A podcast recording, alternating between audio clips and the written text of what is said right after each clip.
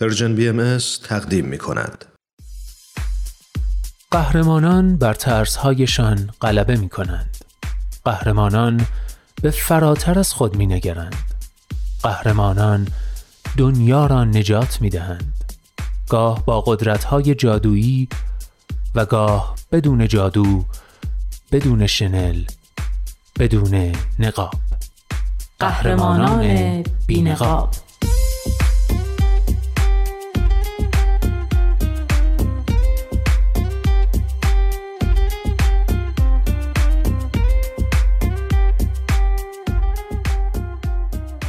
قصه های واقعی از قهرمان های واقعی. برگرفته از Humans of New York. کاری از غزل سرمد. و نوید توکلی.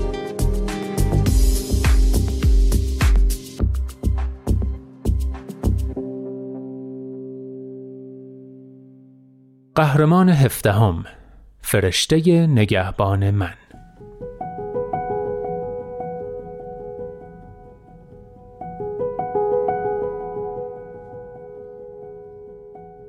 مامانم همیشه می‌گفت فرشته نگهبانم دیگه داره خسته میشه. بارها خطر از بیخ گوشش رد شده بود. اون چتربازی قواسی و اسکی حرفه‌ای می‌کرد. یه بار توی اسکی توی دمای زیر صفر گم شد. یه بار دیگه موقع چتربازی جای اشتباهی فرود اومده بود و توی درخت گیر کرده بود. دوستام سر به سرم میذاشتن که خیلی بچه ننم. ولی من از این حرف ناراحت نمی شدم بلکه بهش افتخار می کردم دوستم هم مامانم خیلی دوست داشتن چون کلی ماجرای هیجان انگیز برای تعریف کردن داشت. ولی مهمتر از همه این بود که همیشه هوامو داشت. من بچه حساسی بودم. اتفاقات اثر عمیقی رو میذاشتن. هنوزم همینطوریم. اگه با یکی جر رو بحث کنم به هم میرزم میرم تو خودم و حرف نمی‌زنم. ولی مامانم به محض وارد شدن می‌فهمید که چمه. توی بچگی مامانم همه ی دنیام بود و تو بزرگسالی بهترین دوستم. به همین خاطر کنار اومدن با اون اتفاق برام خیلی سخت بود.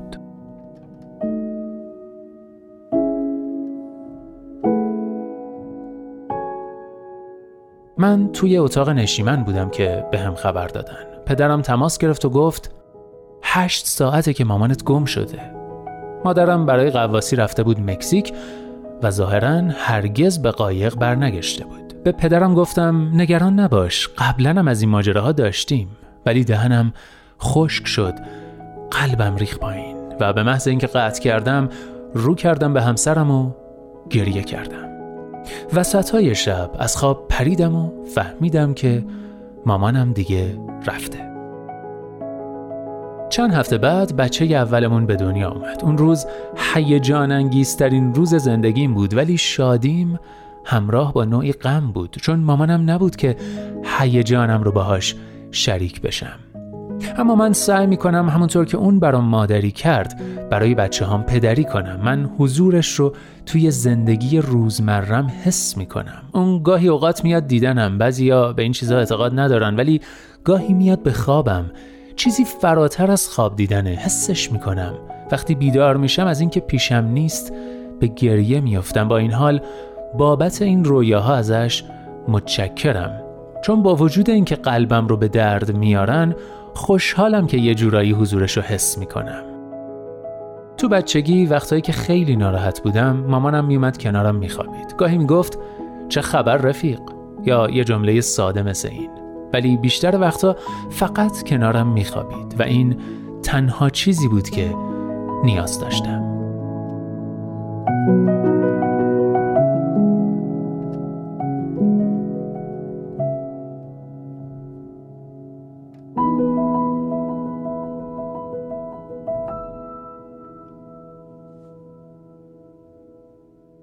قهرمان هجدهم. پیامآور آرامش.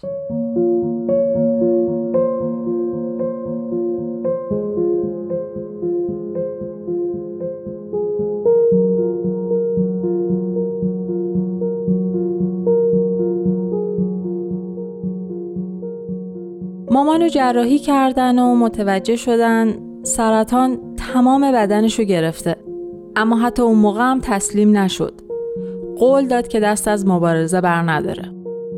این مبارزه خیلی آسون نبود. لوله تغذیه بهش وصل بود.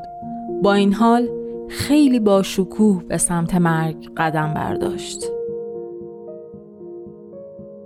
مامان یه آلبوم عکس کنار تختش داشت که به جای عکس توش آیه هایی از انجیل رو که روی تیکه های کاغذ نوشته بود نگه می داشت. می گفت تمام عمرش فکر می کرده مسیح و دوست داره ولی حالا واقعا دوستش داشت. هیچ وقت ندیدم مامان افسرده باشه. البته لحظات غمناکی وجود داشتن ولی حتی اون لحظات هم تو هم با آرامش بودن.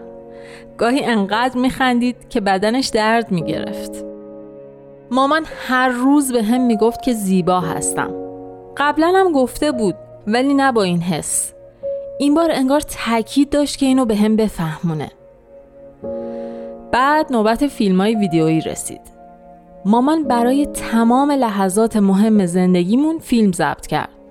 برای فارغ و تحصیلیمون، تولد 21 سالگیمون، ازدواجمون و تولد اولین بچه‌مون. طی این سالها این ویدیوها برام خیلی ارزشمند شدن. هر کدوم از این فیلم ها چند دقیقه بیشتر نیستن.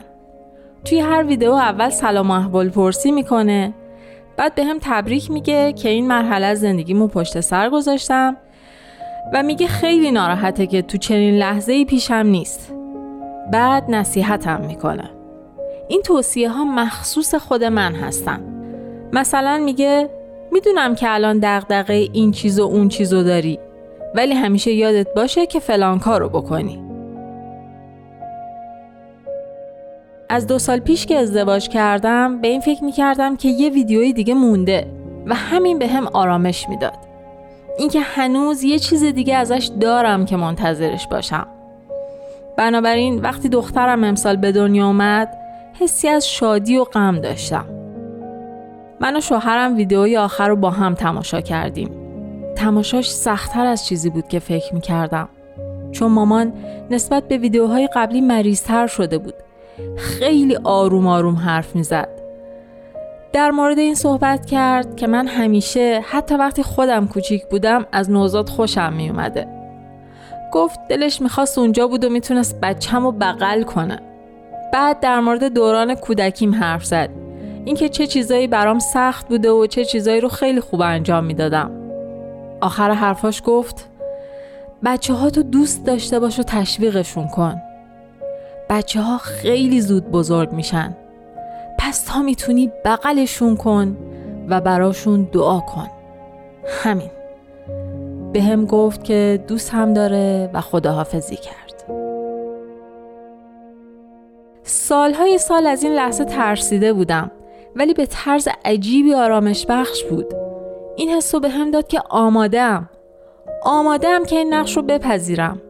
حالا نوبت منه که یه دختر داشته باشم. دوستش داشته باشم و حواسم بهش باشه.